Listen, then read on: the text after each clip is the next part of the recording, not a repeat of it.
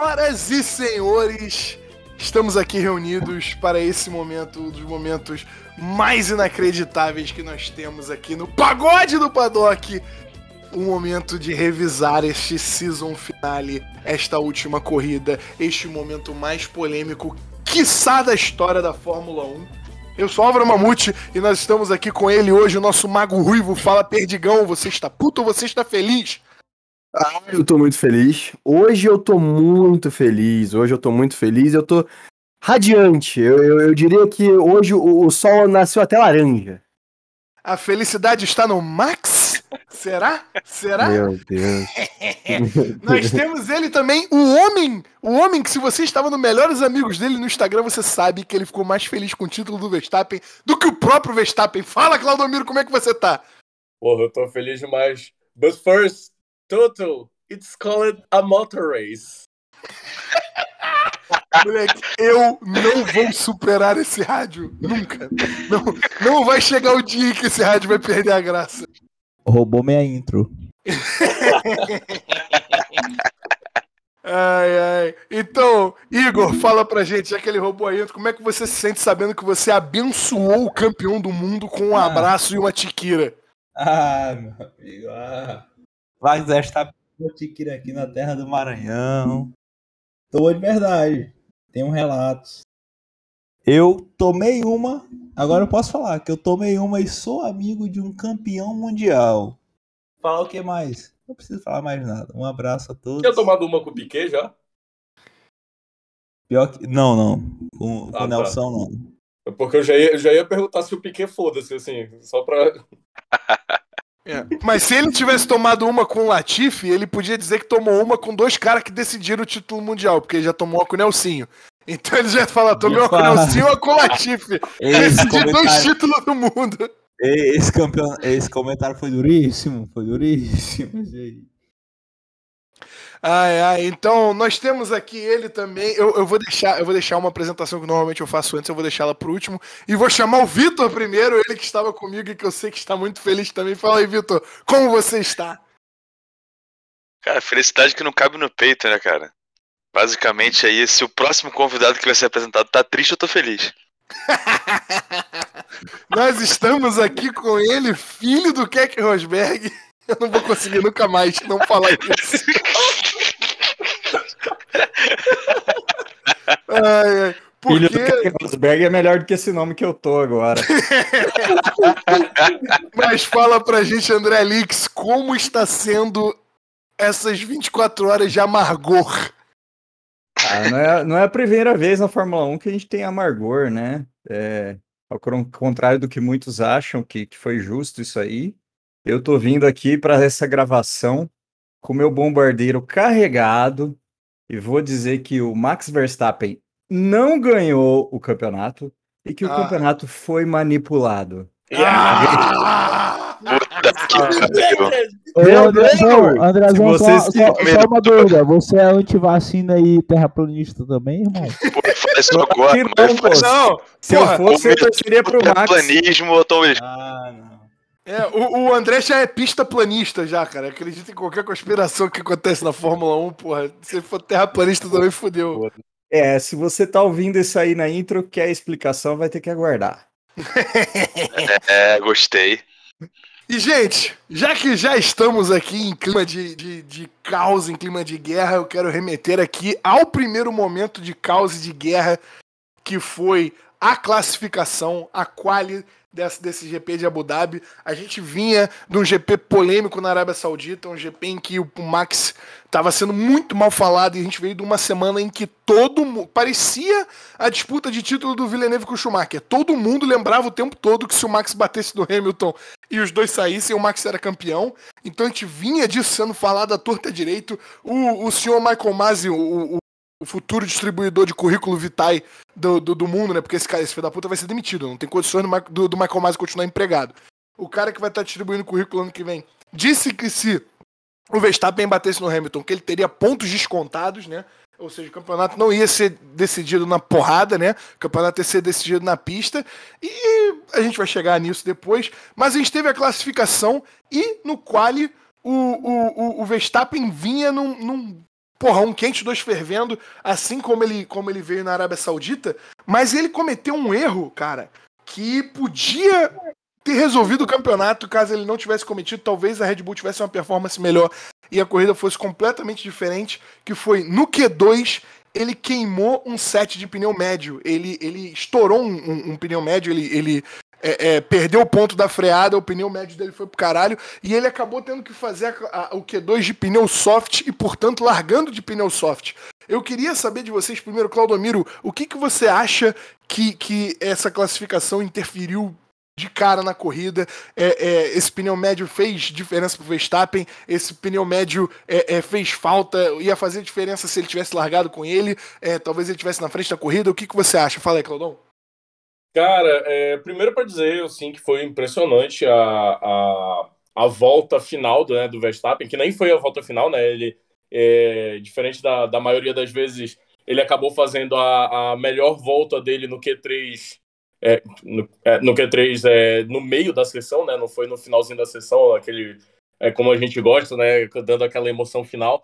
Mas é, falando um pouco dessa questão, né? Do, do, do pneu do pneu médio que ele torrou, é, eu achei muito interessante ver o pessoal da Band que não entendeu e talvez não tenha entendido até agora de que o Max largou Não foi por estratégia da Red Bull, olha, uma estratégia ousada, eles podem pagar por isso. Não, foi porque ele fritou o pneu.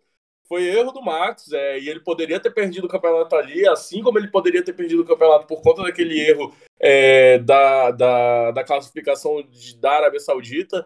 É, dois, dois erros que, assim, diferente do que eu digo e defendo de que se o Hamilton perdesse o campeonato, e eu continuo dizendo isso, o Hamilton perdeu o campeonato é, não só por toda a questão envolvendo lá o safety car, mas também por muita culpa da Mercedes, o Max ia ser diferente. O Max, se ele perdesse o campeonato, ia ser por culpa dele, é, por erros dele. Então, é, no final, ali naquele stint final, se o, se o nosso Glock da vez. Is that Glock? Is that Glock? No! It's Latifi! É, se o nosso Glock da vez não tivesse dado aquela, aquele pancadão junto com junto com o filho do Schumacher, né? E aí levantando a inspiração logo no começo do cast. É, se não tivesse acontecido isso, o Max teria sentido muito a falta daquele pneu médio. Porque com um pneu médio, assim, não estou dizendo que o Max ganharia a corrida, mas ele teria muito mais chance de chegar no Hamilton naquele stint final. Vitão, quero saber de você. O Claudomiro botou aqui na pauta a frase a demolição do triplex que ele disse que na classificação o Verstappen demoliu o triplex que o Lewis Hamilton tinha construído na cabeça dele. Eu discordo porque eu acho que o, Max só fritou o pneu médio no Q2 porque o triplex não estava lá. Mas eu quero saber de você o que, você achou desse, dessa, dessa classificação, o que, você achou desse pneu médio fazendo falta. Cara, que o Hamilton entra na cabeça dos adversários, isso aí é um fato, né? Inclusive ele tá entrando na cabeça do Verstappen desde 2018. Então, é, já, já, deu tempo de construir um condomínio lá dentro, né? não só um triplex. É, então, acho que teve um efeito sim psicológico nesse erro. Inclusive, na hora ali, a gente comentou que esse foi um grande erro do Max na classificação de Abu Dhabi. E esse erro, né, ao contrário do que, a, do que a Band entendeu, como o Claudio bem falou, esse erro quase que custou o campeonato ao Max. Ia custar, certamente ia custar, porque não fosse safety car no final, o Max teria perdido o campeonato, né? Vale lembrar. É, então, eu acho que assim, na proporção que a gente tem, o Max Verstappen, 24 anos de idade, primeira disputa de título, versus, por exemplo, o Nico Rosberg em 2016, eu achei que o Max foi muito mais equilibrado do que o Rosberg foi nessas últimas 3, 4 corridas, porque o Max errou sim, mas o Max continuou correndo arrojado, continuou tirando tempo de volta, coisa que o Rosberg não fez. É, foi mas... equilibrado, mas não significa que ele não sentiu a pressão. É, mas ele sentiu. Ele sentiu muito. Agora, é, sentiu, mas teve a sua, sua bela fatia de sorte aí nesse final, né? Uma coisa que vale lembrar, aí, aí é o ponto que eu discordo bastante do Claudomiro, é, que é que o campeonato é de pontos corridos. Então, o fato do Max ter errado agora Claro que ele errou no momento decisivo, mas ele foi prejudicado muitas vezes durante a temporada, como por exemplo na Hungria, até mesmo Silverstone, é, Baku que estourou o pneu dele, que se não tivesse acontecido nada disso, como nada de muito mais grave aconteceu com o Hamilton, ele ia chegar nessa corrida muito à frente, né? Então, é, é uma temporada longa que acaba, a gente acaba, às vezes, resumindo em poucas coisas no final. Mas eu acho que o triplex não foi demolido, não. Ele tava só um pouco. Tava, tava Tá precisando ali. reforma. Tá precisando de uma reforma. É, exatamente. André, fala pra mim o que, que você achou desse quali e o que, que, o, o que, que o Hamilton vai ter que fazer pra reformar esse triplex da cabeça do Verstappen. É, Perdigão, por favor, som de avião dando rasante que vai começar o bombardeio. AC-130 is inbound. Eu, eu, eu não sei por que, que vocês falam que se o Max Versta- Verstappen perdesse o título, ele perdeu o título. Ele perdeu. E ele não cometeu só um erro, ele cometeu três nessa corrida. Três. Foi a atuação mais fraca que eu vi do Verstappen em todo o ano. E o triplex foi decorado nessa corrida. Não é que ele precisava de reforma, ele tá pronto, com o armário planejado. Teve o erro da classificação, que o Mamute já falou, que obrigou ele a largar com pneu soft. Na largada, ele perdeu para o Hamilton não só no carro, mas também no tempo de reação. A Fórmula 1 mostrou, foi o dobro do tempo. E ainda ele passou o Hamilton e não conseguiu manter o Hamilton atrás com o pneu mais, mais mole, com o soft. E o Hamilton estava de médio. Ou seja, o Verstappen estava totalmente abalado nessa corrida, totalmente abalado. Ele tava, ele perdeu o título. Deram para ele no final da corrida. Mas ele por si só perdeu. Eu o Hamilton que também estava tentando perder. Depois eu, eu falo do Hamilton. Os deuses, os deuses da Fórmula 1 deram, deram o título pro, pro, pro Verstappen. Não foi só a FIA, os deuses da Fórmula 1. Mas a gente vai chegar nisso. Igor, eu quero que você fale aí. Ah, não, cara. O cara me meter essa aí ao vivaço, eu não, eu não aceito. não Hoje, como, hoje o Igor vai defender o Verstappen. não tem com como, cara. Aquela largada, o Hamilton cortar aquela curva, beleza. A distância entre eles estava em milésimos. O Hamilton corta aquela curva, muda para segundos. E ele não é nem investigado.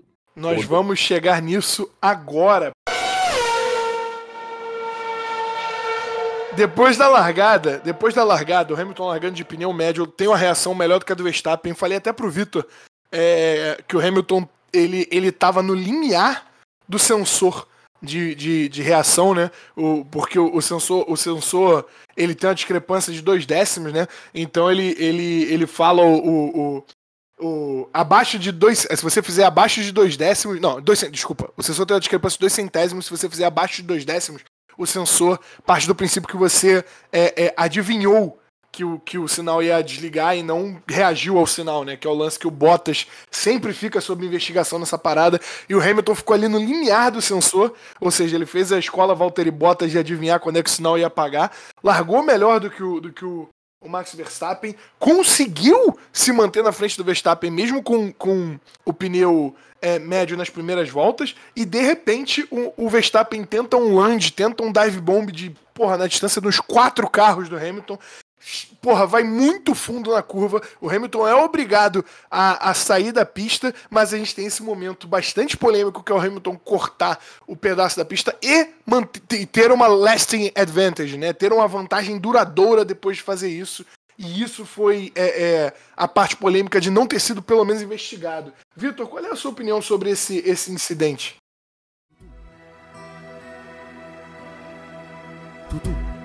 Silêncio. O Vitor morreu.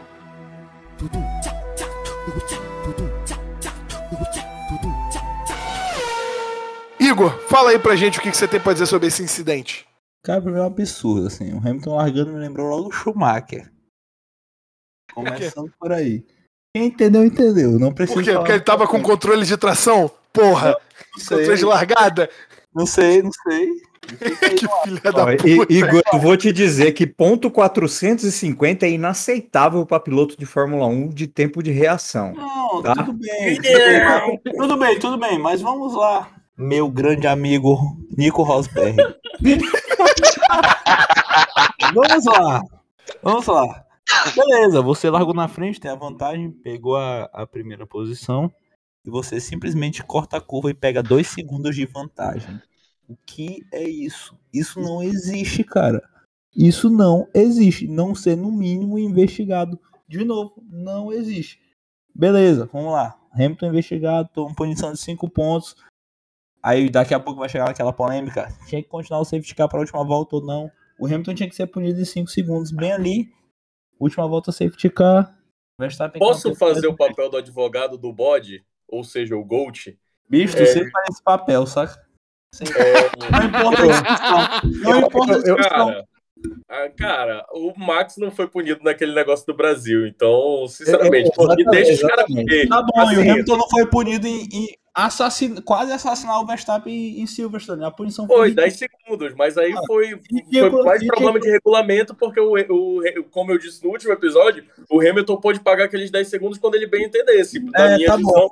Ele tinha Tudo que pagar bem. logo após receber a punição. Tudo bem, me lembra muito o Schumacher também. Obrigado. Pagando a punição é... em Silverstone depois que a corrida quer. acabou.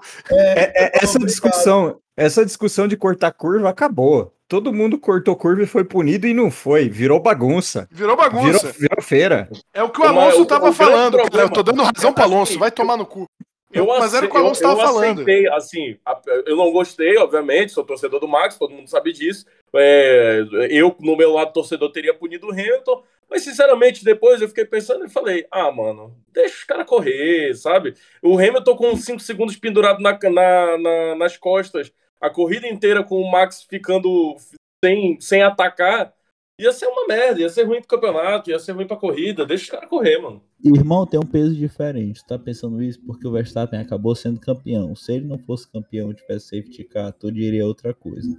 Tenho certeza ah, cara, porque eu sou clubista pra caralho. Se o Verstappen não tivesse sido campeão, a gente não tava nem fazendo esse programa. Porque a corrida ia ter acabado atrás de safety car e a gente já tá, caralho, o maior anticlímax da história de qualquer filme. É pior do que o final daquele truque de mestre. Que, que porra, o polícia era mágico também, que é simplesmente o pior plot twist da história. Vitor, fala aí o que você tem pra falar aí pra gente, antes que eu, que eu comece a desviar aqui e falar de cinema. É, cara, eu queria ser o ponto de equilíbrio aí, o ponto de razão entre o André e o Claudomiro. Eu concordo com o André que o, o Max largou muito mal, tempo de reação altíssimo, né?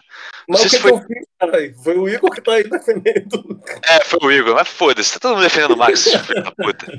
Que é o certo. É, exatamente, bando de fã do Max do caralho. Porra. É. Amigo. não é não, né, o Igor, o, Igor, o Igor lançou a carteirada, fã não, amigo. Foda-se. Tá certo, tá certo. Então, mas a largada do Max foi realmente muito ruim. É, tem o fator motor envolvido também, mas o tempo de reação dele foi muito mais do que o do Hamilton, isso tem que ser dito.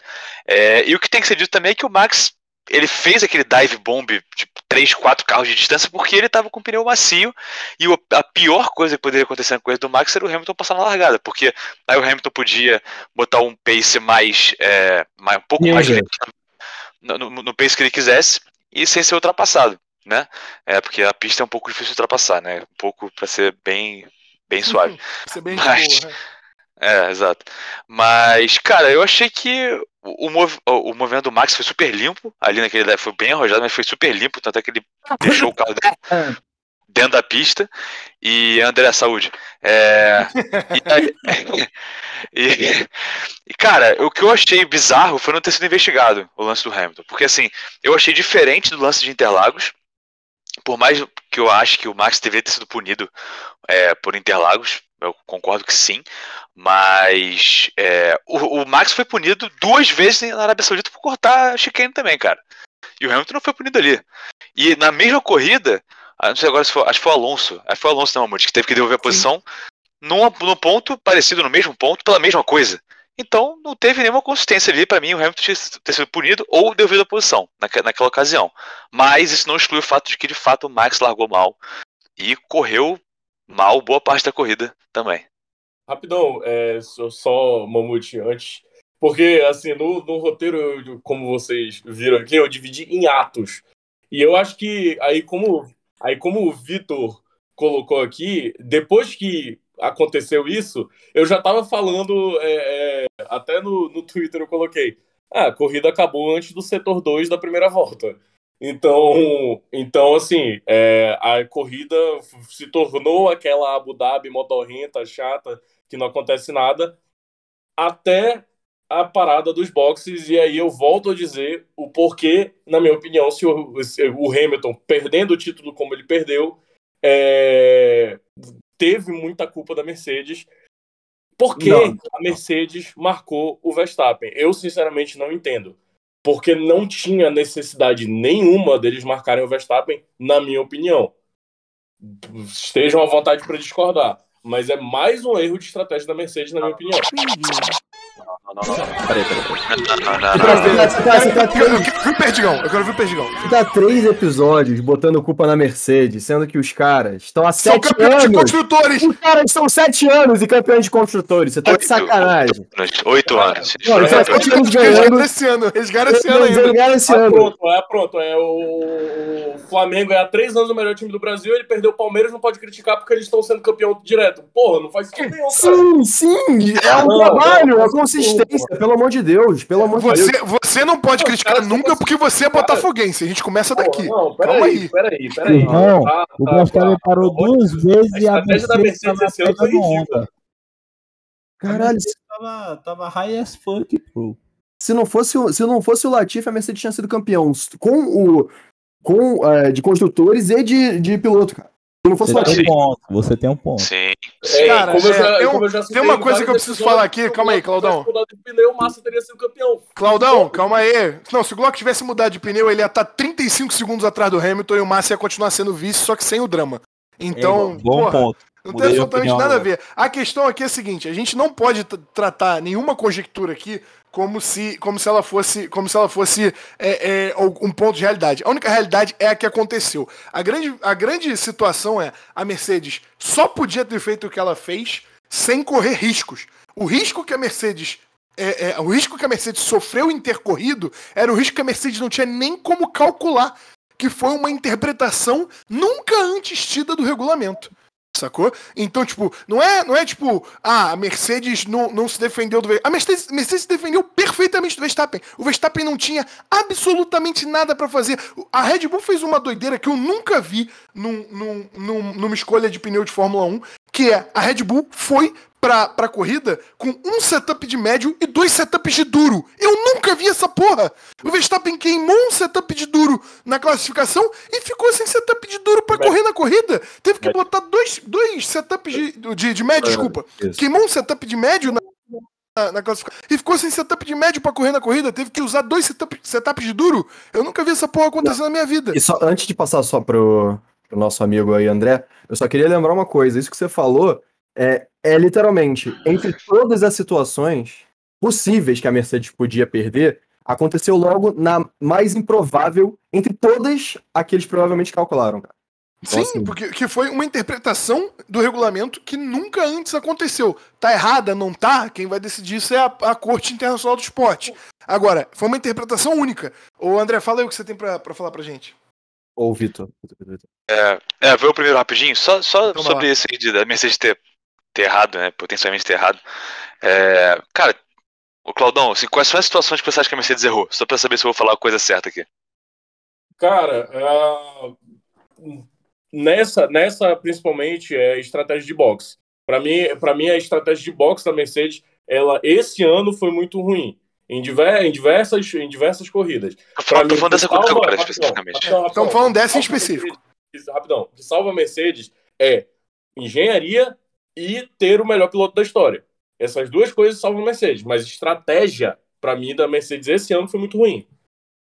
Não acho não. Mas, bom, discordo, mas dessa corrida especificamente, o que, que você acha que eles erraram? Do, do, do pneu duro, pô. É, eles colocaram, eles trocaram junto com o Verstappen, uma volta após o Verstappen. Se eles Sim. tivessem alongado o pneu médio que eles já tinham, eles conseguiriam trocar, o- eles conseguiriam trocar o duro e não iam estar com o duro tão desgastado pro final. Tá, então vamos lá. E fora, Sobre- e fora, fora a questão de trocar o pneu, é, é, fazer a mesma coisa, marcar o Verstappen quando chegou no final da corrida. É hora da. Carteirada do Vitor! Não, então vamos lá. De- dessa primeira troca, eles fizeram certo, na minha opinião, porque eles estavam marcando o Verstappen. O Verstappen trocou pra duro e trocou pra duro. E eles estavam com uma naquela, naquela ocasião, eles estavam com uma vantagem, acho que 5 segundos. Então não tinha por que arriscar, entendeu? E na minha visão fizeram certo tanto, é, fizeram certo que tava dando certo. Vale lembrar que na volta 52, o Hamilton tava 11 segundos na frente do Verstappen, e o Verstappen não ia chegar. Né? Então Pô, até posso, ele. posso fazer um, um, um parêntese rápido? Você minha segue? visão É incontestável, sim, pode falar. É, a gente tem que lembrar também que quando o Verstappen fez o, o pit stop pro segundo set de duro, é, no VSC, ele tava na expectativa de tirar um segundo e meio por volta do Hamilton. Conseguiu tirar 4 segundos e depois parou de tirar. O Hamilton voltou Exato. a virar mais rápido do que ele com o pneu mais velho. Sim, exatamente, exatamente.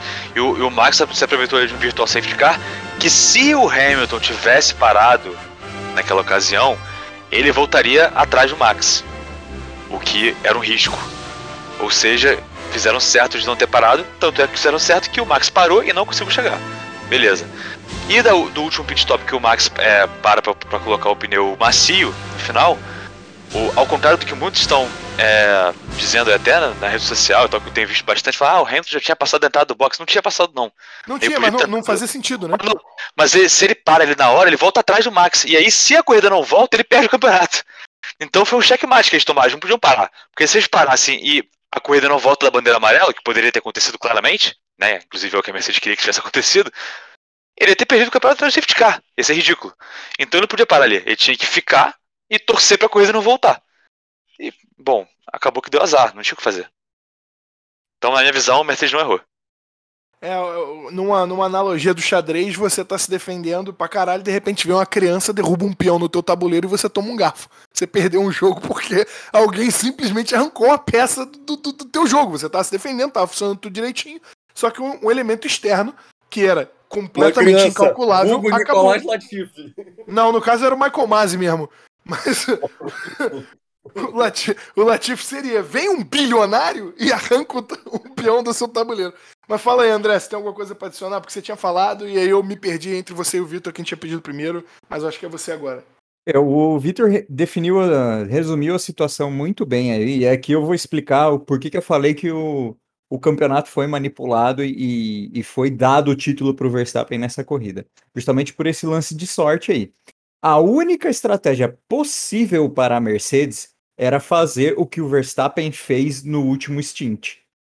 Assim, mas aí seria eles Doideira. assumindo um risco. É, seria maluquice. Eu até, eu até levantei essa bola enquanto a gente estava assistindo a corrida. Eu falei, cara, é, é, talvez o Hamilton faça uma outra parada para botar um médio, ele vai voltar 6, 8 segundos atrás do Verstappen, só que ele vai estar com uma, uma borracha muito mais nova e vai e vai até o final da corrida com ela. É, mas pra garantia, só que aí o, acho que foi até o Vitor que virou pra mim e falou, cara, isso é uma maluquice do caralho. O pneu duro dele vai durar. Eu falei, não, realmente é uma maluquice do caralho. Tanto que quem tá sugerido sou eu, não é o Peter Bonington.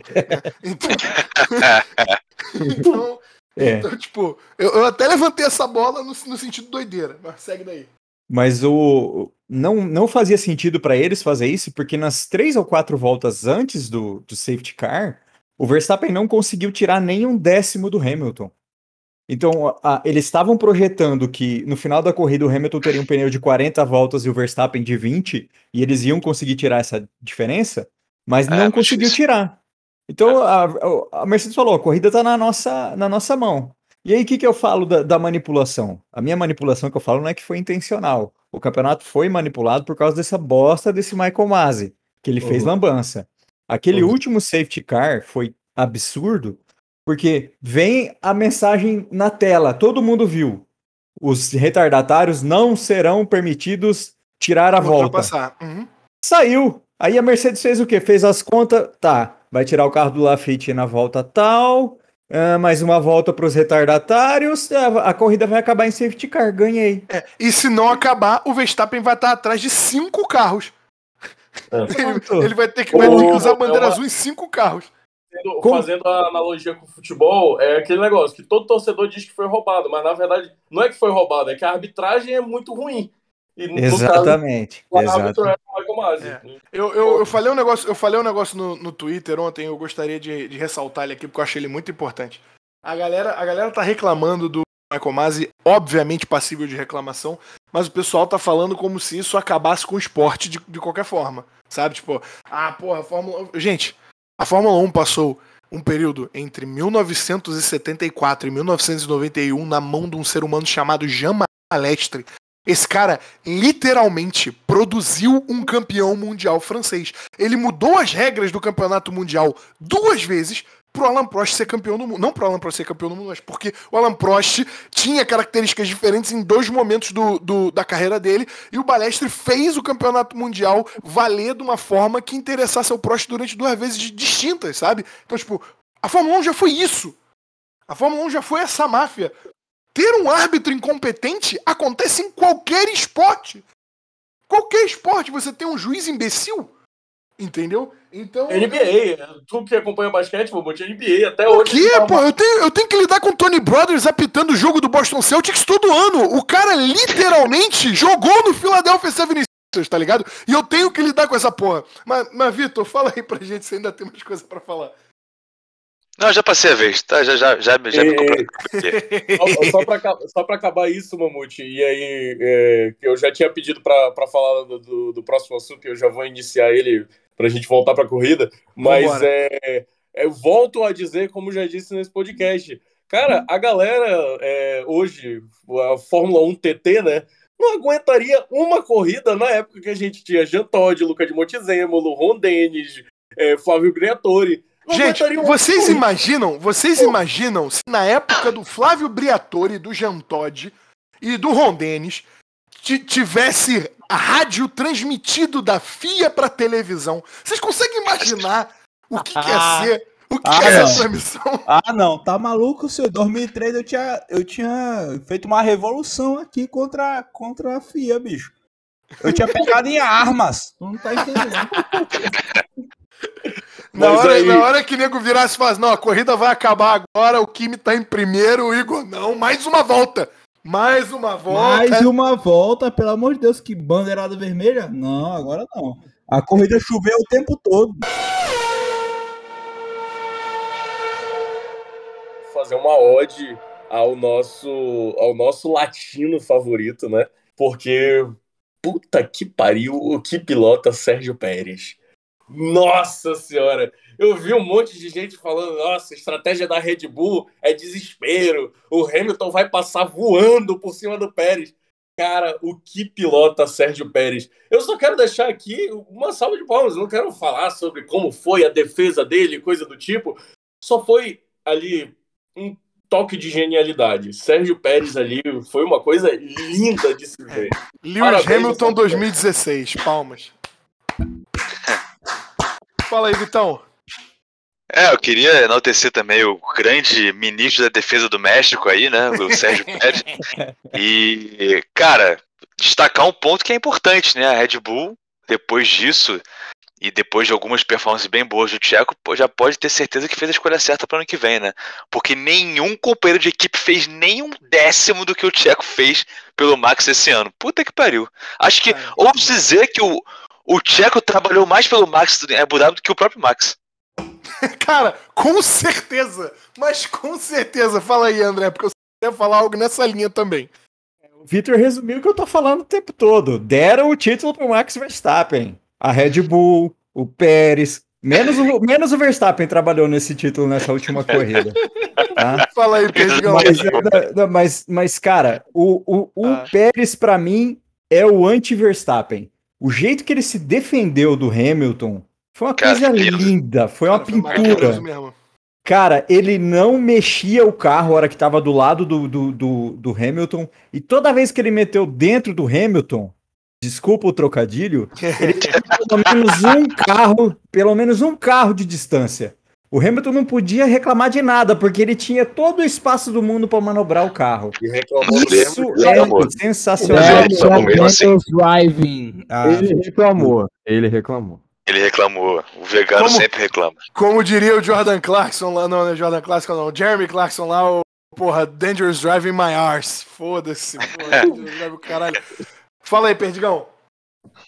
É, Uma coisa que eu queria ressaltar é, é, é só que o, o Pérez, ele é literalmente a representação do brasileiro. É, de- nessa season finale, a gente fica com isso na cabeça, porque é, todo mundo fala mal do brasileiro durante todo o tempo, mas em algum momento alguém vai falar: caraca, aquele cara ali, porra, sabe jogar uma bola. Aquele cara ali sabe fazer uma caipirinha, pô, faz um churrasco bem. E foi o que ele fez, cara. O Pérez, quando precisava aparecer, mostrou que existia, correu muito mais, era pra ser Driver of the Day se não fosse nosso amigo gelado.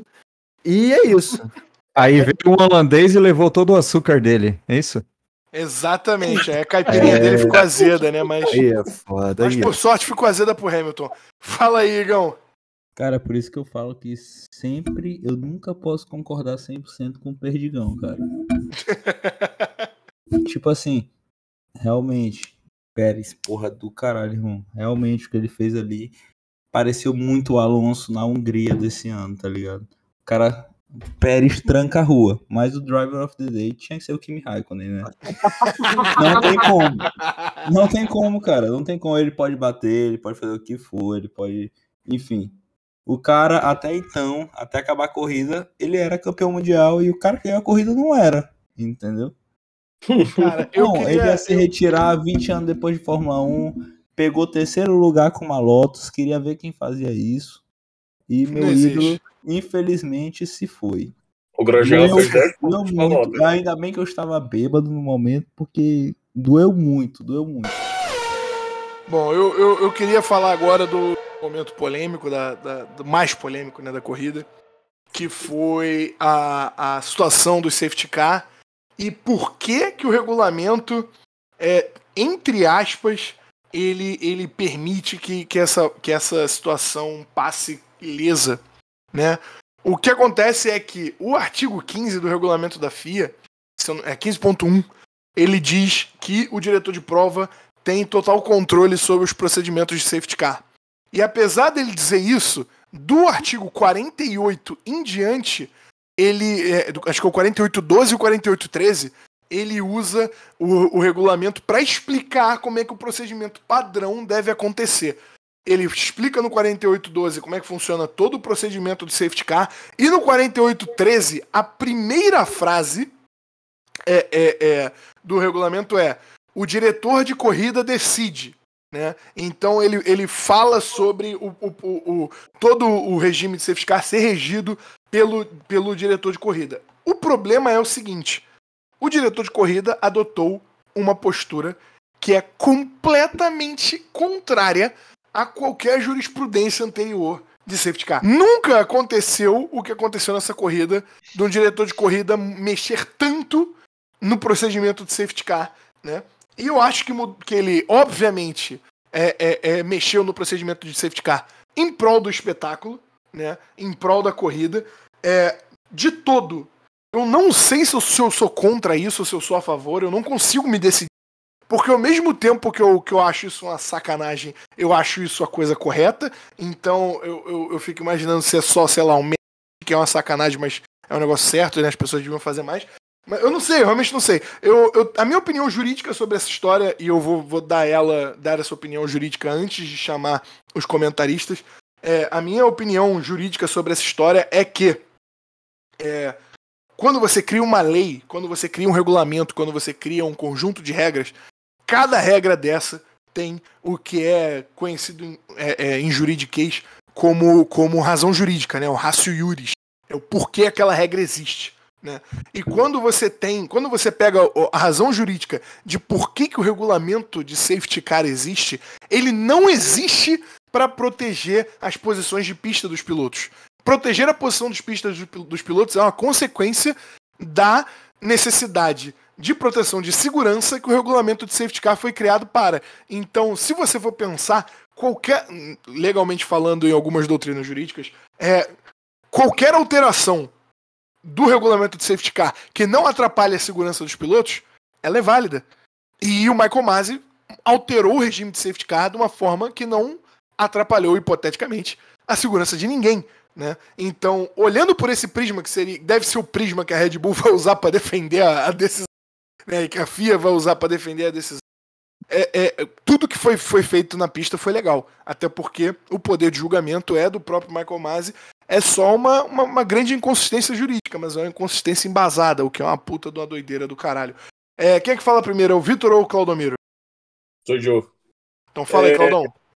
Cara, então, justamente, é, concordo com você, Mamute. É, o Chain Bear, ele lançou o vídeo dele já, então ele sempre lança né, os vídeos pós-corrida. E, assim, recomendo para todos os ouvintes, todos os sete ouvintes, é, Cada vez né? Taca do caralho. que, que vejam esse canal, porque é um canal é, muito bom, né? Fala muito sobre Fórmula 1. E ele basicamente falou a mesma coisa que você. É, que é, não, é, apesar de serem regras sobrepostas e que tornam tudo confuso e etc e tal, e que talvez o diretor de corrida não devesse ir por esse lado, ele pode, em tese, pelo regulamento, pelo entendimento dele do regulamento, né? Então, como, como você disse, é todo um problema juridiquês. É, a única coisa que eu discordo do Chamber é porque ele falou, ele falou da seguinte forma: ah, você tinha três opções. É, você terminava a corrida com safety car, ah, não lembro direito da segunda, e, a, e aí tinha a terceira, que era o red flag. Aí ele falou: ah, uma beneficiaria o Hamilton, a outra beneficiaria o Verstappen, e aí tem o red flag que não sei, não sei, não sei como é que poderia ser. Cara, sinceramente, na minha opinião, o red flag era a melhor opção, porque ele dava a chance do Hamilton e do Verstappen trocar os pneus, ia eles iam estar, em tese, em pé de igualdade, o Hamilton ia estar largando na frente, como ele estava na frente né, na corrida, iam ter cinco voltas, provavelmente. Ah, mas não era a batida do Latifi não era suficiente para ter para ter para ter red flag. Beleza, mas assim, ia priorizar o entretenimento, ia dar uma chance esportiva dos dois corredores. Se era para fazer pelo showbiz, que fizesse essa, né? Esse, esse é, é o teu argumento. Voltas cinco voltas é, Mayhem, Mayhem do, do, do, ano, cinco voltas para decidir o campeão. Tá ótimo, tá ótimo, tava justo. Para mim era justíssimo. Ah, em cinco voltas, eu acredito que provavelmente o Hamilton ia ganhar. E tá justo, e tá justíssimo. Ia ser uma red flag totalmente justa. É, foi feito isso em Baku. Ah, eles poderiam ficar passando por dentro do pit lane lá em Baku até o carro do Max ser, ser removido e, e a pista ser limpa. Eles poderiam ter feito isso, mas eles optaram pelo entretenimento por dar red flag. Então não é como se não tivesse jurisprudência. Então, para mim, o Michael Masi erra muito de não ter dado essa red flag.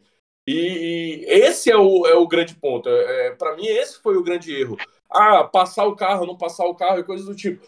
Todos isso, é, tudo isso, provavelmente o André vai falar que foram erros dele, mas em tese ele poderia fazer o que, é, o que na minha opinião, é ruim ele poder fazer isso é ruim. Ele, ele, ele, ele tira a, a, a imparcialidade dele como enquanto juiz. Então, é, é, eu, eu, eu acredito que realmente é, teria sido uma resolução melhor para o campeonato ser red flag, ia ser um show incrível, ia todo mundo sentar na ponta da cadeira para ver essas últimas cinco voltas. É, e ia ser lembrado o campeonato que terminou com uma red flag, faltando cinco voltas para o final e coisa do tipo. Da mesma forma que a gente vai lembrar esse campeonato que terminou na última volta e etc. Mas, ah, o campeonato que terminou na última volta com uma ultrapassagem, mas também o campeonato que teve essa polêmica de se foi, se não foi, como foi e etc. É, mas, assim como o Chamber falou, não se pode é, diminuir o título do Verstappen. O Verstappen correu muito esse ano, mas a gente vai falar mais pra frente. Vitão, sua opinião. É, concordo praticamente 100% aí com o Claudomiro, cara. Eu concordo assim. Eu só, eu só não, não concordo exatamente com o termo o Michael Masi errou. Porque de fato o que ele fez estava no regulamento, então a gente não pode dizer que ele errou. Mas acho que pelo entretenimento, de fato, a bandeira vermelha teria sido a melhor opção, a mais justa, vamos dizer assim, né? A gente falou aqui no GP da Arábia Saudita, a gente falou em justiça, né? Falou em termos de o que é o regulamento e o que é melhor para o entretenimento. Eu acho que o melhor para o entretenimento seria, de fato, essa red flag, cinco voltas de, de corrida flat, flat out, assim, pneu vermelho nos dois, e vamos ver quem é melhor no braço. Isso certamente seria o, o melhor em entretenimento. Agora, em termos de regulamento, talvez de fato não, não, não tivesse necessidade da, da, da, red flag de acordo com a batida. Então a decisão pelo safety car apenas está 100% correta. E a gente não pode dizer que ele errou ao mesmo tempo. Né? É, então, e assim, das três opções que ele tinha, acabar a corrida com safety car é um crime. Quem cogita isso é um crime. É, é maluco, é maluco. É maluquice. Quem cogitou, ah não, tem que terminar esse safety car, cara, você não gosta de corrida, você não gosta de Fórmula 1. Porque assim, isso é uma. É uma acho que não tá nem no regulamento isso, né? Nem pode estar, tá, porque tem situações que o safety car tem que poder continuar. Mas acho que é uma diretiva que já tá rolando aí desde o início dos anos 2010. Teve muita polêmica com isso no início dos anos 2010 ali, né, na, é, com, várias corridas que acabaram em safety car e aos poucos foi se incluindo essa cultura da Fórmula 1, que não é regulamento, é uma cultura, de não acabar a corrida nunca em safety car. Uma questão de, porra, é escroto. Porque quem termina em safety car é Fórmula Indy, porra. Exatamente. Então, desde então, vem se adotando essa postura de tentar de tudo é, é para não terminar a corrida com safety car. Inclusive, todos os times concordam com essa postura. Né? E isso foi, inclusive, incluído na defesa da Red Bull de maneira muito correta, na minha visão. Mas, daí, para a gente ter o final que a gente teve, tem uma distância. Eu acho que o equilíbrio está justamente na bandeira vermelha, que infelizmente o Michael Masi não adotou. Uma última coisinha que eu lembrei que também é polêmica e que vi pouca gente discutir, é só talvez a transmissão oficial da Fórmula 1 foi o DRS na última volta, né? Sim! Cara, Eu falei isso pro Vitor na hora, porra! Não, eu falei pro Tássio, peço perdão aqui, eu falei isso pro Tássio na hora. Eu falei, vai sair safety car, vai poder ultrapassar e vai ter DRS? Cacete! Mas não, não teve, né? Teve. O Hamilton, Teve, o Hamilton abriu o DRS pra cima do Verstappen, pô. Hum, O DRS não Acho- interferiu. O DRS não Não, interferiu. não abriu. o Hamilton abriu. não abriu, cara. Caralho, eu tenho quase certeza que ele não abriu, cara. De qualquer forma. pegar aqui melhores momentos eu já volto com a Pode, resposta. Vai. Igão, Por, por, safety, por safety car não pode abrir por duas voltas, cara. Eu tenho quase certeza que ele não abriu. Não, foi, foi puro vácuo ali. Isso é certeza. Igão, solta aí pra gente sua opinião sobre esse final de corrida. Cara, é o seguinte, eu acho que tinha que sim ter corrida, porque, primeiro, em Baku, é, a galera não sabia o tempo que ia ser para tirar todos os detritos e o carro da prova.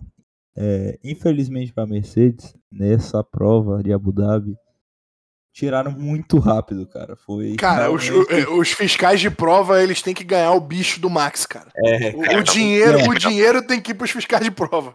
Porque, tipo assim, a, a pista tava limpa, cara. Tava Tava. própria pra correr, sabe? Então, se tá própria pra correr, eu acredito, na minha visão, que está própria para disputa de posições. Tá ligado? Desde, o desde como foi no início.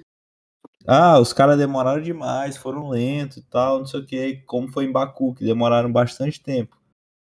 Por sorte, o Latifi também estava próximo à área de escape. Por sorte, é, um trator entrou rápido, tirou o carro, limpou a pista e foi isso. Foi isso, sabe? Pra mim, tá completamente limpo. Eu acredito que we are racing. o Igor entrou no meu argumento do, do safety car é pra segurança. Agora eu quero, eu quero o homem do, do caos, o cara que vai vir com opinião diversa, que vai dizer que é tudo uma merda. Fala aí, André. Mas é justamente contra o caos que eu vou advogar aqui. Como, como você deu o argumento jurídico aí, é, o regulamento. Automobilismo é um esporte que tem é, imprevisibilidade. Um carro pode quebrar, um pneu pode furar, enfim. A, a- o- a parte estável do esporte tem que ser o regulamento. A partir do momento que um diretor de prova toma decisões diferentes em situações assemelhadas, você abre para essa interpretação de que o ele está favorecendo alguém. É por isso que não, não pode ter instabilidade e mudança nas punições e nas regras no, no, no, no regulamento.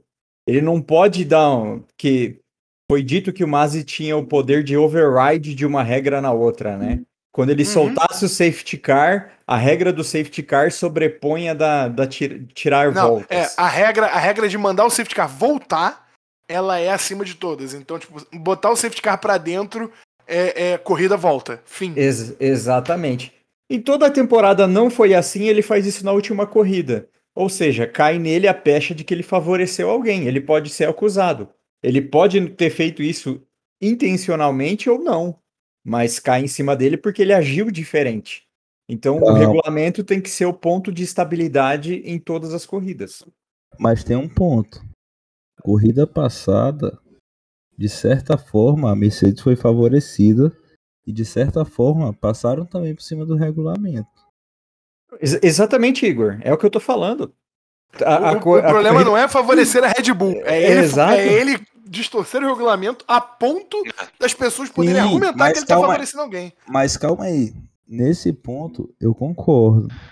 Só que na corrida passada o regulamento dizia a questão da bandeira vermelha, que a gente fala, que vale a volta anterior, relargada, tal, não sei o que, botaram o Marcos para trás. Mas nessa, de acordo com as regras, ele tem a margem para fazer o que ele fez. Pois é, mas ele tem a margem, ele tem a margem até para fazer aquelas alterações lá é, do, do, do de propor lá da, da, relargada. da, proposta, da relargada. A parada é, será que ele deveria ter esse poder?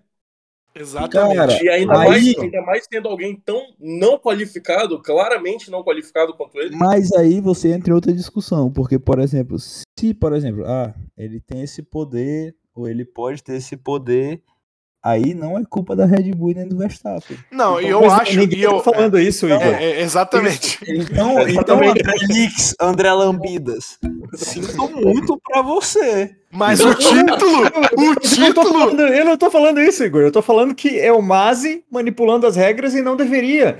Foda-se quem é, tá não é sendo. manipulação em favor de alguém, é É, manipulação. não- Foda-se quem tá sendo favorecido. Ele não pode fazer isso. Mas, mas só mais um ponto. Na última corrida, quando eu falei a regra da bandeira vermelha, todo mundo virou pra mim e falou assim: Mas eu quero que seja decidido na pista, na corrida. e agora eu acho que nenhuma decisão ou outra seria mais decidida na pista do que foi. Não, Aí, acho eu, a bandeira- acho, eu acho que a bandeira Talvez- A vermelha. bandeira vermelha talvez seria. Talvez seria. Talvez Sim. seria Cara, então, melhor. eu tenho, eu tenho a impressão, e aí eu, eu vou dar, dar uma opinião de, de, de corneteiro profissional, né? Porque eu sou um corneteiro profissional. Eu vou dar a opinião de corneteiro profissional, imaginando que os corneteiros. Mas o, o, o que eu acho é que se, se houvesse bandeira vermelha, o que o pessoal ia falar é que o Hamilton foi privilegiado porque, ah, se, se, se não tivesse bandeira vermelha, o safety car ia acabar e o Verstappen ia passar ele. E mais uma vez a gente já tá na discussão de what if. Aqui Cara, é terra. eu, eu acho, na verdade, que ele deu a Mas, é, bandeira mas aí, amarela. Mamute, você tem que considerar que o pessoal é idiota, pô. Não, não, na verdade, se- sendo bem sincero. Claudomiro, eu considero que você é idiota e eu te podcast, né, cara? Então, tipo, não, não é só porque eu considero que é idiota que eu ignoro as pessoas. Você tá aqui falando, porra. Não, não, mas na moral, eu acho que ele deu a bandeira amarela porque ficaria entre os dois, tá ligado? Só que ele não achou também. Só que acabou acontecendo que a pista foi limpada muito cedo, pô. É. Vocês não perceberam isso de fato. O problema é que o Michael Masi, o Michael Masi ele cai, ele não caiu no, no bait do Hamilton de que o pneu tava acabando, né? E de fato o pneu tava. Esse foi o problema. Ele falou: "Não, o Hamilton vai ter pneu pra segurar". Ele só reclamou uma vez hoje. Gente, vamos, vamos dar uma segurada nisso, senão a gente vai ficar nessa porra até, até 2022, quando a gente estiver discutindo da, da disputa de campeonato do, do Norris com o Verstappen, né? Então vamos, vamos falar aqui. Vamos falar aqui, eu quero, eu quero saber. Eu quero saber de vocês, coisas rápidas. Vocês acham que a dinastia da Mercedes vai acabar com essa derrota? Ou vocês acham que a Mercedes já tá pronta pro regulamento novo, que o Hamilton vai vir fervendo, ganhar oito corridas seguidas logo? O que, que vocês estão achando que vai acontecer? Eu vou começar pelo Claudomiro. Claudomiro, o que você acha? É, acredito que Hamilton campeão ano que vem, se aposenta, e no ano seguinte, George Russell campeão mundial. Meu Porra. Deus! Caralho, Meu Deus. 10, 10 anos de Mercedes, você Meu é um Deus! fascínora. É, você é um fascínora. Shed. Pode pintar o inferno. Puta que pariu. Puta Meu que pariu, Meu cara. Cara Acho, eu acho que não. Acho que a Mercedes vem forte, mas vem com muita concorrência também. Eles vêm pra ganhar corrida, mas acho que vem aí pelo menos outras três equipes ganhando corrida. É, eu, ia, eu ia falar, eu acho que a gente vai ver um campeonato de quatro forças, na verdade, três forças e uma, e uma correndo por fora. Eu sei que, porra, nin- ninguém vai acreditar que eu vou falar isso em voz alta, mas, mas eu acho que vai ser um campeonato de Mercedes, Red Bull, Ferrari e Alpine. E, Ah, Eu acho, eu acho, eu acho que a Alpine vai ser que corre por fora. Eu acho que a Alpine vai ganhar a corrida no, no- porra, na experiência do Alonso, mas eu acho que a Alpine com um carro claramente, claramente aerodinamicamente merda esse ano. O carro da, da Alpine claramente é uma aberração aerodinâmica. Você não precisa, você não precisa ser o Adrian Newey pra saber que um carro não tinha que ter uma jaca no, no Santo Antônio, tá ligado? O carro, o Eles carro não podia. invocaram, eles invocaram o Enzo Ferrari, né? Pois é, porra, eu, eu tenho pra mim que um carro, um carro não podia ter um trapézio maior do que o do Hulk. Simples, simples. Pra mim é rápido isso.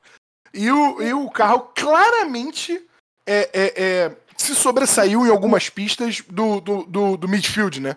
É, é, porra, com, com até ganhando corrida, claro que foi uma corrida cheia de eventos e caralho, mas ganhou corrida. é, é, fez outras boas corridas. O Alonso pegou um pódio. Então, nu- numa pista de pé embaixo, vale ressaltar. Então, eu acho que a gente, que a gente vai ter uma Alpine mais forte do que parece. É, a Ferrari claramente vai vir muito forte ano que vem, a menos que o Matia Binotto, cara, sei lá.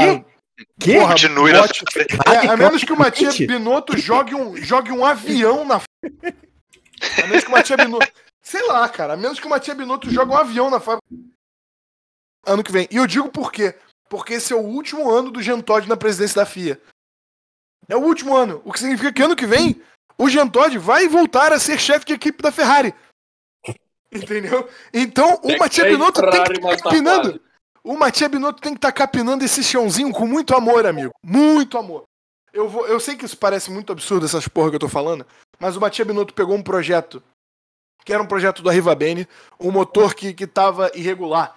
E que eu acredito que já estava irregular antes do Binotto pegar, porque eu não acredito que ele tenha a competência moral de fazer uma merda daquela, sacou? Eu não acredito que ele seja bom o suficiente pra fazer um motor até ruim e que, que esteja fora do regulamento, não acredito.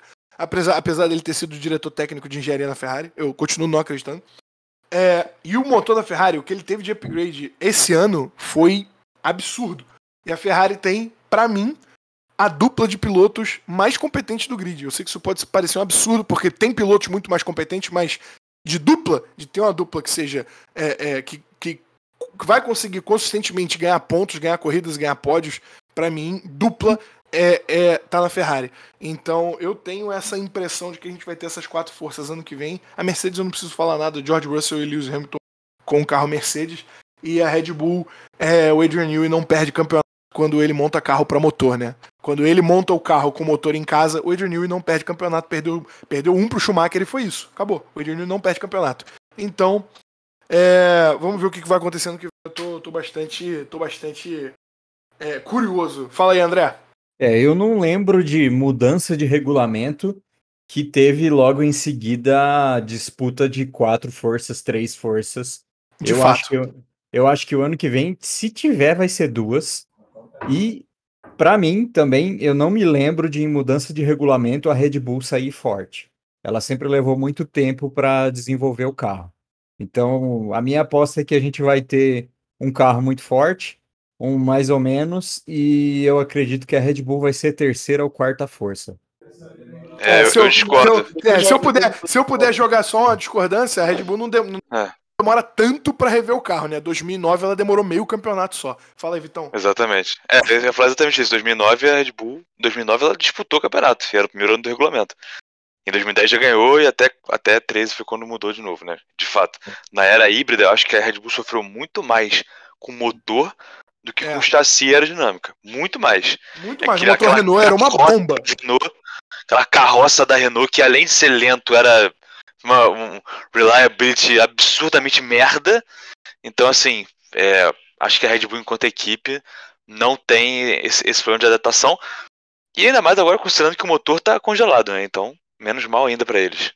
É, eu queria, queria lembrar aqui, inclusive, que em 2018 o, o, Daniel, o Daniel Ricardo ele, ele se aposentou de mais corridas, né? Ele, ele, deu, ele aposentou o carro de mais corridas no campeonato de 2018 do que ele ganhou corridas na carreira. Esse era quão bom era o motor da Renault. Hum. É, é, fala pra gente aí o que, que, que você acha que vai ser ano que vem. Cara, eu acho que vai ter umas quatro equipes disputando, de verdade. Porque, aparentemente, pra mim, claramente a McLaren abandonou o campeonato desse ano no meio do ano. Pra tomar conta do carro. Também tive essa impressão. É, exatamente. Então, pra mim, vai ter é, Mercedes, Red Bull, claro. De certa forma, elas estão à frente, querendo ou não. É, Ferrari e McLaren. Aí eu também acho que por trás vai estar a Alpine, porque, né? Espírito de Briatore nunca morrerá na Renault. E o Alpine e o, e o Briatore volta pra Fórmula 1 que vem, né? Ele vai ser de- gerente de diretor de marketing da, da Fórmula 1, Exatamente. tipo. de- E aí, cara, porra, pra, pra Renault começar a ganhar coisa, Exatamente. E também um, eu, um dedinho da conspiração. Exatamente, também eu sou fanboy assim da McLaren, mas tipo, eu achava que a Alfa Romeo tinha uma chance até tirar o Kimi, porque imagina. dois- a Finlândia é é, proporcionalmente tem mais pilotos campeões mundiais, proporcionalmente. Aí eles tinham a chance de ter Bottas e Kimi. E a, a chance era grande. É, estati- eu estatisticamente, né? Estatistica- Eu estou correto. Estatisticamente é Eu um sonho, estou né? correto. É, é assim, é, assim, é assim que estatísticas funcionam. Parabéns. Ainda bem que você é médico. Foi um sonho. Cara, a gente, Eu a gente coisa, eu sei de alguma coisa. Menino Valtteri Bottas ano que vem vem pra lutar pelo campeonato. É campeonato de ultrapassagem, né? Exato. Porque Vai, lar- vai largar, vai largar de 18 o ano inteiro. Eu, eu, eu tinha uma desconfiança aqui e eu confirmei agora. É, vou reformar a minha declaração sobre a Red Bull, porque o Adrian Newey, a- Adrian Newey é o único que trabalhou com efeito solo, inclusive foi a dissertação de formação dele no curso de engenharia aerodinâmica. Ou seja, Sim. fudeu pros outros. Pois é, Ou o Adrian seja, Newey- The Master The, the Great Osterreich Master Plan. Cara, não, é- o Adrian Newey não só ele é o, o, o designer de carro que tá há mais tempo no grid, como ele é o único cara que trabalhou com essa porra, como nos carros que não podiam ter essa merda, o Adrian Newey encontrava jeito de pôr. Entendeu? Então, ele não é, ele não é um não- cara, você não pode subestimar o Adrian Newey trabalhando num carro que o motor está sendo feito em casa. O Adrian Newey só perdeu um título fazendo isso e foi pro Schumacher. Não existe. Não existe. Perdigão, o que, que você acha que vai ser 2022? Ah, cara, 2022 é aquilo, né? A gente não pode prever nada, mas eu tenho certeza. Que o Tsunoda não- vai ser campeão. Meu Deus. Não, não, eu acho isso, isso eu acho menos improvável do que meu Pix, mas eu ia falar do Pix. E dessa vez eu acho que a Haas vai surpreender e a gente não vai ficar em último em todas as corridas. Talvez antepenúltimo ou penúltimo. Mas... Cara, Cara, sabe que você servir pro Pix, né? não, falando sério, ano que vem eu tô esperando uma, uma vitória da Raiz. Taladega ou Daytona. Talvez.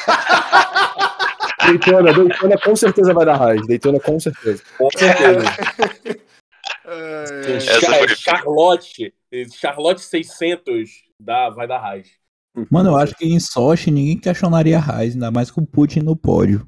Exatamente. Tem esse argumento É também. Toca o hino da Gostei. União Soviética. Toca o hino da União Soviética. É, porque pra eu chorar agora. É. Bom, perguntar rapidinho em uma palavra. Quero que vocês resu- resumam em uma palavra. Eu sei que vai ser difícil. Mas em uma palavra eu quero que vocês falem pra mim o que que foi o campeonato de 2021 para vocês. Perdigão, em uma palavra, o que que foi o campeonato desse ano? Histórico. André, campeonato desse ano. sensacional. Vitão, Olha. o que que foi o campeonato desse ano? Renascimento. Porra. Da 20, né? O cara foda. É, Exato. Igão, o que que foi o campeonato desse ano? Posso falar duas? Pode falar do porque você é um arrombado. Super Max! Se tiver hífen, é uma só. Fala aí, Claudão, o que foi o campeonato desse ano? Uma ideia. É uma ideia, é uma ideia. Claudão, o que que foi o campeonato desse ano pra você? Caótico, né, cara? Caótico. Pra mim foi brilhante.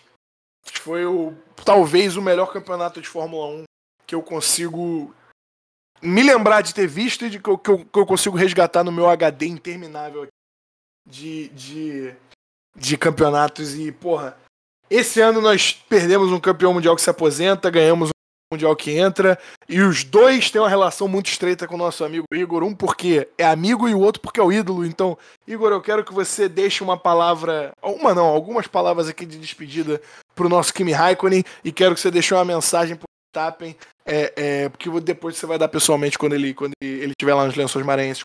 Então, faça aí sua, sua dedicatória ao Kimi Raikkonen, a carreira desse, desse ídolo.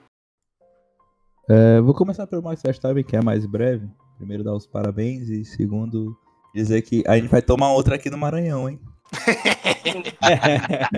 É o único holandês bem-vindo aí, né? Mas por fim,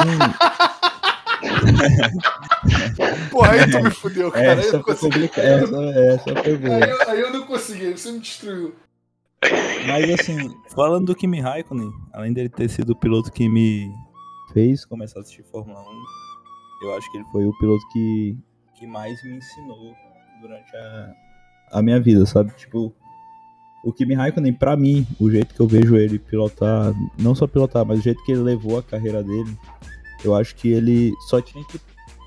Sim, que me passa é que ele só tinha que provar que ele conseguia fazer aquilo. E depois disso, pra ele, tanto faz, sabe? Ele já foi várias vezes, ele já falou numa, numa entrevista que ele não quer ser lembrado e ele simplesmente não liga pra isso. Então, a impressão que fica pra mim é que o Kimi queria provar que ele tava entre os melhores e que ele é um dos melhores. E depois pra isso, depois disso pra ele, foda-se, sabe? E eu levei isso pra minha vida, sabe? É... Ele é foda, irmão. Ele é foda. O cara é foda, ele é um excelente piloto. Ele mesmo velho continua dando bola desse, dessa geração nova aí, tá ligado?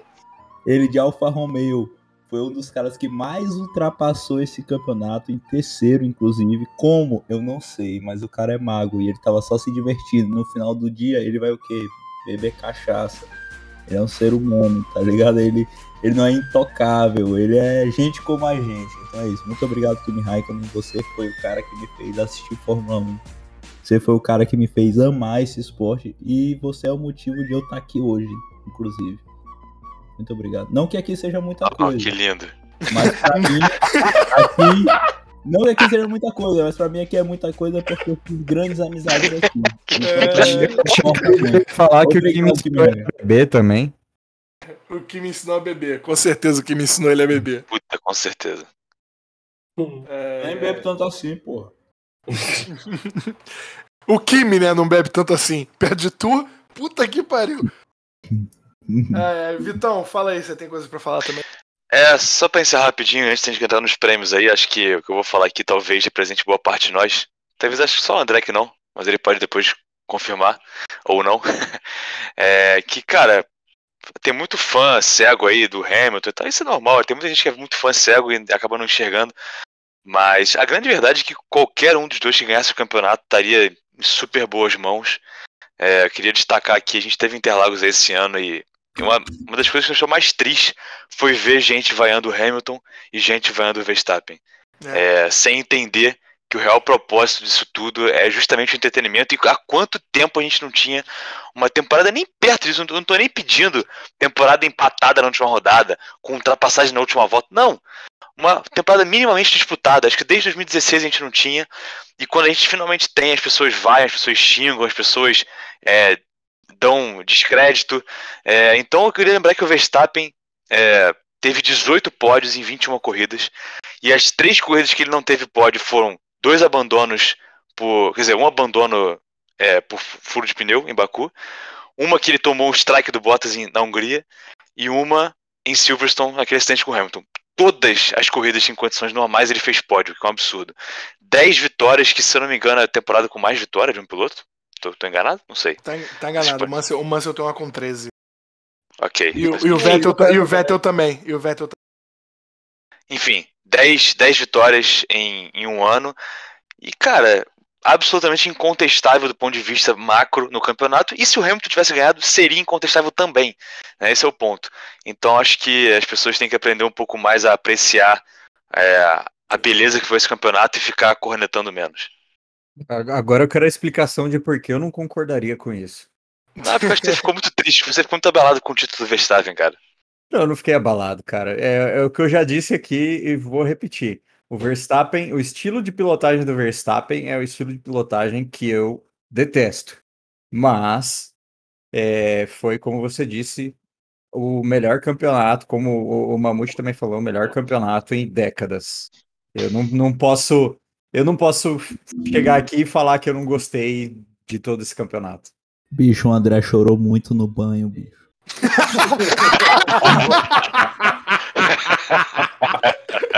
Ai, ai. Se o Verstappen fizesse ultrapassagem como o Pérez se defende, eu seria fã do Verstappen. Eu, eu tatuava também 33 campeão. Ah, porra. Vai, vai Foda. meter. Are you, are you going to put that? Vai meter essa? Vale lembrar, vale lembrar, antes, antes do Claudão terminar, que eu sei que ele quer falar também, que o Verstappen vai desafiar a zica do número 1 ano que vem, hein? Vai. Ele vem com o número 1 no carro e vamos ver se ele vai conseguir defender. E, É, e digo- e sobre isso eu digo máximo respeito. Hamilton, você é um bostinha por não usar o Por 1. não usar, é. Cara, queria, queria, queria fazer só uma correção rápida aqui. E o, o, o Mansell teve 13 pole positions e não 13 vitórias, foram 9. Quem teve 13 vitórias foi o Sebastian Vettel. Fala aí, Claudomiro. Cara, é, eu queria fazer aqui uma ode, né, a, a esse piloto holandês, né, que, porra, durante esse ano ele encantou a gente, correu, correu absurdamente, um piloto jovem que teve todo o desenvolvimento dele e, porra, se sagrou campeão no final. Tem que dar os parabéns ao Nick DeVries, né, porque com esse título realmente... Ah, e o Verstappen Tá também, arrombado. parabéns, tá? Eu te corto por causa disso, entendeu? Caralho, o cara vai vir me falar de Nick De Vries essa hora da madrugada. Pariu. Grandurismo. É, Bora acabar com os prêmios, porra! então. Porra, o ano todo nós demos os prêmios Luca de Montezemelo e o prêmio Renault Clio, mas eu acho que agora nós temos que dar os prêmios condizentes com essa última corrida do ano, que é o prêmio Valtteri Bottas, que é, cara, eu nem queria estar aqui. E o, e o prêmio e o prêmio Sérgio Pérez, de, porra, eu preciso trabalhar pra ganhar o 13 terceiro. Então, quem foi quem foi que, porra, tem uma temporada esquecível e quem tem uma temporada memorável? Fala pra mim, Perdigão, quem leva o seu prêmio Walter e Bottas de temporada esquecível e Sérgio Pérez temporada memorável? Eu não posso dar o nome, eu não posso dar o prêmio pro cara que faz o prêmio, né? É, mas enfim, eu vou dar o meu prêmio Valtteri Bottas pra ele, o, o Jesus da Fórmula 1, Antônio Giovinazzi. Parabéns, Filha da puta Parabéns. roubou o meu. parabéns. Porque a temporada dele, sinceramente, vai ser muito bom vê-lo atendendo no Burger King. Ô, Giovinazzi, pode Pode esperar. esperar. Ano que vem tu vai correr na Stock Car. Exatamente. Então, assim, é, Giovinazzi foi um prazer, muito bom. Até a próxima. Foi um Daqui prazer. a- Não, foi pra, pra ele com certeza, né? Viu a Fórmula 1 de dentro do, de dentro do paddock, de dentro do carro e o caralho. Mas enfim, Fiel torcedor Giovinazzi. é, é o torcedor do Giovinazzi total. O torcedor de Giovinazzi é foda. E o nosso prêmio Sérgio Pérez, cara, putz. Putz, putz, putz, putz. Não tem como, né? Não tem como não dar pra ele. Carlos Sainz, que temporada, né, cara? Puta que Roubou- pariu. roubou meus dois prêmios, filha da puta, mané. Acredito!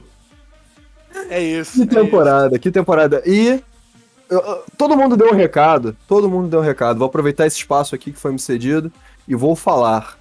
Ano que vem teremos uma troca de ADM Ih, Ih, e eu não vou dar mais spoiler, vai ficar aí, vai ficar no ar, vai ficar no ar, vai ficar no ar. vai ficar no ar. Porque um dos ADM, ele, ele conseguiu um emprego, né? Então. Assim, ele não precisa mais trabalhar com ele. Exatamente. É, E- E, o- e o outro, e o outro descobriu que é o melhor piloto da equipe dele, então ele tem tempo suficiente pra administrar a mídia social. Ô, senhor, senhor André Lick, prêmio Valtteri Bottas e o Sérgio Pérez. Putz, o Valtteri da temporada teve muito concorrente. É, eu acho que o Giovinazzi é um excelente prêmio, mas ele conseguiu ganhar do Kimi no final. Mesma Tempo coisa do. Tsunoda. O Tsunoda no final conseguiu ganhar do Gasly. O, o Latifi conseguiu ganhar do Russell em algumas classificações no final. Então vamos dar Duas. pra ele, né? Que, que já deveria ter ganhado esse prêmio já na primeira corrida e conseguiu ficar em 21 de 20 pilotos. Nosso Caralho. Mazepin merece isso é um feito. tatuar na testa esse prêmio. Porra, e ele tem uma testa, amigo. Dá pra tatuar um outdoor desse prêmio. Porra, dá pra fazer um telão. O prêmio, o O prêmio Sérgio Pérez. Pérez, cara. Eu, eu acho que quem mais me impressionou esse ano foi o, o Norris. Por, por- mesmo tendo feito esse final de temporada fraco, eu gostei muito da pilotagem dele esse ano. Foi sensacional. Justo. Justo. Roubou o meu. Roubou o meu, humilde. Vitão, Nada, pelo que ele Vitão. foi colocado num, num quarto de hotel lá em, lá em Moscou, né, velho? Mas tudo bem. é, exatamente. Quem tá, quem, quem tá correndo aí é um doppelganger do Norris, né? O Norris, ele, na verdade, o- o engenheiro dele na McLaren matou ele na Rússia. Ô, Vitão, fala pra gente, fala pra gente quem é o seu Valtteri Bottas, quem é o seu Sérgio Pérez e por quê. É, cara, Valtteri Bottas eu vou ficar com o Jesus italiano mesmo. É, vou repetir do Perdigão, porque, cara, ele ter, ele ter perdido a vaga e ter metido aquela de. Ah, perdi a vaga por causa do dinheiro. Não! Tu perdeu a vaga porque tu é um merda, porra! Ficou. Caralho! Eu achei isso impressionante, cara. Cara de pau, irmão. Porra, não fez nada o ano inteiro. Aí quando tava ameaçado, correu bem umas duas corridas e ficou surpreso. Porra, o dinheiro que rouba. Porra, dinheiro é caralho, tu não corre nada, porra. Enfim. Pra mim, Valtteri Como se Bottas ele não estivesse lá por causa da Ferrari, ser né? merda. Hã? Como se ele não estivesse lá por causa da Ferrari. É, porra, tá de sacanagem. Tá tudo errado. E cara, o prêmio Sérgio Pérez. Pois é, cara, vocês escolheram bem pra caralho. O Norris foi uma boa escolha e o. E o Sainz era a minha escolha, tá ligado? O Sainz que vale dizer aí que foi desacreditado por todos menos dois nesse podcast aqui, né, não, Mamute? Pois é, rapaz. Mas Eu, deixa eu não desacreditei o Sainz, não. Vai tomar no seu cu. Você vai tomar no seu cu. No seu cu. No cu de quem mais você quiser tomar, mas você vai tomar no cu. Não, Rafael, eu acredito que a galera aí ficou totalmente contra, mas eu fui completamente indiferente nessa discussão aí, hein? Peraí. Eu era a favor do entendi. Leclerc contra o Norris. Não era a favor Porque- do Leclerc contra o Sainz. Não, porque pra mim, assim, a Ferrari pode mais se fuder, entendeu? É, é o meu ponto. Justo. Palavras médias. Palavras médias. Bom, Eu quero. vou. eu, Fala- vou eu, fala aí, preciso, fala aí, eu, preciso, eu preciso dar o prêmio Sérgio Pérez, né? Eu vou dar pro Carlos Sainz logo, pronto, mais fácil. Perfeito. Eu também, eu também daria pro Carlos Sainz, se ele quisesse me. É, lógico. Igão, pô, Igão, fala aí então. Fala aí então qual é o teu prêmio Valtteri Bottas e teu prêmio Sérgio Pérez. Mano, eu tinha muita vontade de dar o- o prêmio Valtteri Bottas pro Latifi, mas depois dessa última atuação eu fico um pé atrás. Ele já ganhou, ele já ganhou o prêmio de Bull. atuação, Eu vou até dividir É, o prêmio não. com, com, com, com o Raikkonen, né? Eu vou dar aqui o, o prêmio Valtteri Bottas pro Mazepin, óbvio, é, seria meio óbvio, mas eu gostaria de lembrar que aqui no site da Fórmula 1, nesse momento, ele está atrás do Robert Kubica. Exatamente. Entendeu? 21 entre 20 Tá pilotos. Exatamente, está em 21 de 20 pilotos. E digo mais, não está em 22 porque o Pietro Fittipaldi não pôde substituir ele na última corrida. Exatamente, exatamente. Porque o Mick Schumacher, o Mick Schumacher terminou em 14. Se o Pietro terminasse em 15, ele teria terminado melhor do que o Mazepin em qualquer corrida. E seria. E estaria na frente do Mazepin no campeonato de pilotos. Desgraça, foram meu. Deus. Fatos foram cuspidos. E vocês têm dúvida de quem eu vou dar o prêmio pro Thiago Pérez? Assim, Eu tenho, eu, eu tô entre o Kimi e o Verstappen, então eu não sei. eu vou claramente. Eu- vou fazer umas ressalvas antes de dar pro Kimi Raikkonen, que seria o óbvio. Porque eu vou fazer umas ressalvas a Lando Norris, que seria um, um cara que teve algumas atuações incríveis pra mim. A gente discutiu até no podcast da Rússia. É, acredito que ele apostou do jeito que eu apostar, do jeito que a maioria apostaria também. E pro pasmem, Alonso, vou fazer uma ressalva para Alonso. Paz. Mesmo que idoso, vou, vou, vou aqui, vou aqui dar uma, um abraço aqui pro meu André Lambidas, meu amigo, André Lambidas, que, que gosta muito do Alonso, né? Mas Se você largou o Kimi, eu vou te mandar a eu camisa tenho do Alonso. o Kimi Raikkonen e eu tenho, e eu tenho argumentos. Porque em terceiro lugar de ultrapassagem ficou Kimi Raikkonen, Raikkonen com uma Alfa morreu. Lembrando que Kimi Raikkonen ficou fora de duas corridas porque contraiu Covid. É venéreo É, isso. então, então eu vou deixar aqui isso aí no ar, viu? Um abraço a todos. Com duas atuações a menos, ficamos em terceiro com uma Alfa morreu. Obrigado. Claudão, teu prêmio, teu prêmio Valtteri Bottas e o teu prêmio, o teu prêmio Sérgio Pérez.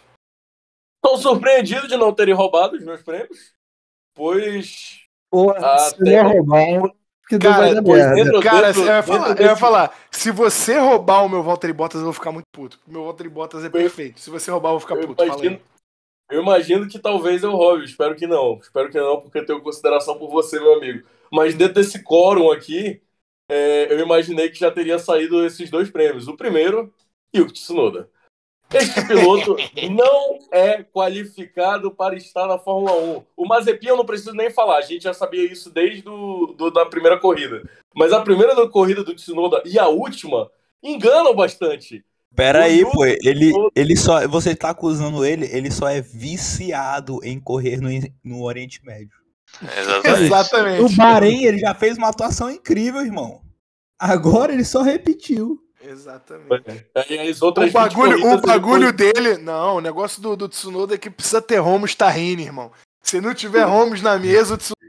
Na verdade, irmão, hoje precisa não ser permitido álcool. É isso que eu percebi. É, Mas enfim, mas enfim. Yuki Tsunoda é com certeza o piloto é, mais decepcionante do grid, porque, volto a dizer, o Mazepin não é decepcionante, o Mazepin é ruim. É, então, assim, esse prêmio, assim, para mim, por uma larga vantagem, largo. Esse prêmio, ele na verdade, eu, se eu colocasse no top 3, estaria o Tsunoda depois do Bottas, mesmo o Bottas dando, dando nome ao prêmio. Então, o Tsunoda, assim, por uma larga margem, é o melhor piloto do campeonato. E o melhor piloto, que na verdade não vou dar para o melhor piloto, o melhor piloto para mim fica entre o Hamilton e o Max Verstappen, é, o, o piloto mais consistente do campeonato se chama Pierre Gasly. É, cara, se a AlphaTauri tivesse um, um estrategista decente, o que, que o Gasly poderia fazer com esse Cara, carro? pelo amor de Deus, se o Franz Tost não contratar um estrategista pra AlphaTauri ano que vem, eu, eu vou ser obrigado a imitar o Scott Speed e sair na porrada com ele. Não Vocês tem condições. uma verdade, mano? Vocês querem saber uma verdade? Se a AlphaTauri tivesse um estrategista bom, no mínimo bom, o Gasly tinha ficado em- acima do Daniel Ricciardo. Eles ficaram diferentes. Mano, o Gasly, Eu- eu o tenho Gasly certeza. teria feito. O Gasly teria feito. principal- eh, Desculpa, o Igor até ressaltou um ponto importante. Cara, como é que o, o Ricardo ficou em oitavo? Ah, ele teve uma vitória, beleza, mas fora isso, enfim. É, o Gasly, ele foi, junto com o Carlos Sainz, que citaram, que eu acho muito bem citado, o piloto mais consistente desse grid, e obviamente excluindo Hamilton e Verstappen. Então, parabéns ao Pierre Gasly, porque é muito merecido, merece um lugar é, melhor. Quando o Hamilton se aposentar, vou torcer para ele ser o escolhido e não o Lando Norris. Mas, enfim, parabéns ao Pierre Gasly. Perfeito, e sobra pra mim aí a responsabilidade de dar os prêmios. É, eu vou, vou entregar o prêmio, o prêmio Valtteri Bottas para um piloto que, diferentemente de todos os pilotos citados aqui, ele não foi citado. Nenhuma edição nossa. A temporada dele foi tão pífia que, que a gente não, não levantou o nome dele aqui pra nada. A gente não falou sobre ele no programa. E depois dele ter vindo da melhor temporada da carreira dele, achei que ele ia, ele ia fazer alguma coisa de, de útil, ainda mais porque o companheiro de equipe dele era um cara que estava claramente vindo em decadência, mas ele conseguiu ser ainda mais irrelevante do que o companheiro de equipe dele, que fez uma temporada ruim até pros próprios parâmetros. E é óbvio que eu estou falando aqui do Lance Stroll, que puta que pariu. É, é, se você viu o Lance Stroll esse ano, foi naquele momento lá no GP de Mônaco que, o, que, o, que o, a televisão cortou pra ele do nada.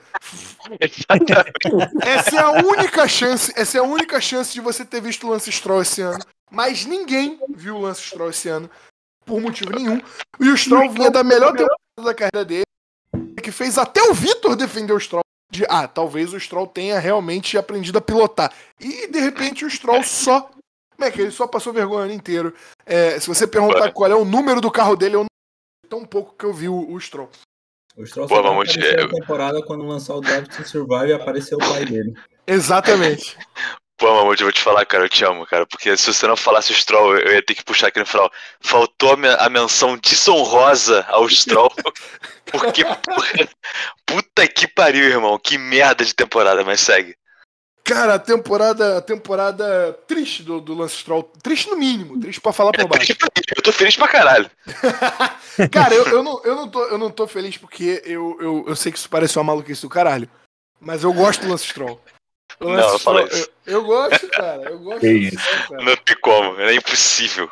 Eu gosto, eu gosto do Lance Stroll, eu gosto do Lance Stroll, porque a despeito de eu ter sido negativamente cornetado por um ouvinte nosso aqui, o Lance Stroll é o cara que ganhou um campeonato contra o George Russell, irmão, na Fórmula 3, e eu sou... Eu, eu odeio o Russell muito mais do que eu odeio o Stroll. Então, é... Agora, agora para falar do meu, do meu Tcheco Pérez esse ano, é, eu vou ter que lembrar aqui do primeiro programa, nosso trailer, em que fizemos bold predictions, falamos coisas absurdas de acontecer, né? E eu falei, a minha nem é tão absurda assim. Eu tenho certeza que o Carlos Sainz vai ganhar do Charles Leclerc no campeonato de pilotos esse ano. E eu fui rechaçado. Eu fui alvejado, apedrejado, dedo apontado na cara. Inclusive por um cara que disse que o Lando não ganhou do Sainz. Imagina o Leclerc que é muito mais superior do que o Lando. Eu tive que ouvir isso. Esse Eu tipo de merda. Eu tive que ouvir essa sorte de Cara, questionamento Deixa eu, estapafúrdio. lembrar, deixa, deixa eu te lembrar qual que foi meu bold prediction. Eu fui pódio do Huckenberg. Você tá querendo me ouvir? É sério? É. mesmo? Não, Claudomiro, o meu problema, o meu problema é, o meu problema é que eu justamente não queria te ouvir, mas eu te convido pra cá porque eu sou um, porra, sei lá, um masoquista. Lunático. É. É, cara, eu, eu e e nós fizemos, nós pagamos a promessa, tá lá no Instagram do Pagode no Paddock, você pode chegar lá e ver.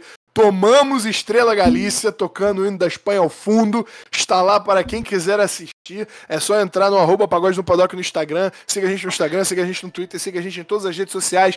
E, senhoras e senhores, vou deixar aqui um, um, um- um breve, um breve tchau para a temporada, mas não um tchau pro Pagode no Paddock. Nós pretendemos reinventar formatos e continuar gravando coisas, então, porra, gente, não percam, não percam aí a gente. Quero perguntar se mais alguém quer, quer deixar alguma mensagem pros nossos ouvintes aqui nesse final de temporada, mas não nesse final da nossa temporada. Quem quer falar mais alguma coisa? Eu queria. Vacinem-se. Fala aí, Igão, fala aí, Igão. Além de vacinem-se, por favor, vacinem-se. Ser É, eu sempre disse que, eu, no último podcast eu falei que o Max Verstappen é Brasil e que a Lady Gaulle tinha sofrido sobre ele, né? Que é impossível ser feliz no Brasil. Mas, eu gostaria de lembrar que em todos os podcasts eu sempre disse aqui: Checo Pérez é o mais Brasil desse grid. e Checo Pérez nos salvou. Então, obrigado, Lorde Pérez. É, rapaz. É isso aí, senhoras e senhores. Estamos terminando aqui mais uma edição no Paddock. É o último GP do ano, porém não o nosso último programa do ano, nem o nosso último programa para sempre. Estaremos aqui acompanhando a off-season, que está em breve dando a notícia de que a Porsche Audi se para uma Fórmula 1. Eu espero dar essa notícia muito em breve. Então, senhoras e senhores, foi um prazer estar com vocês durante essa temporada memorável. Um beijo nas crianças e até o próximo programa.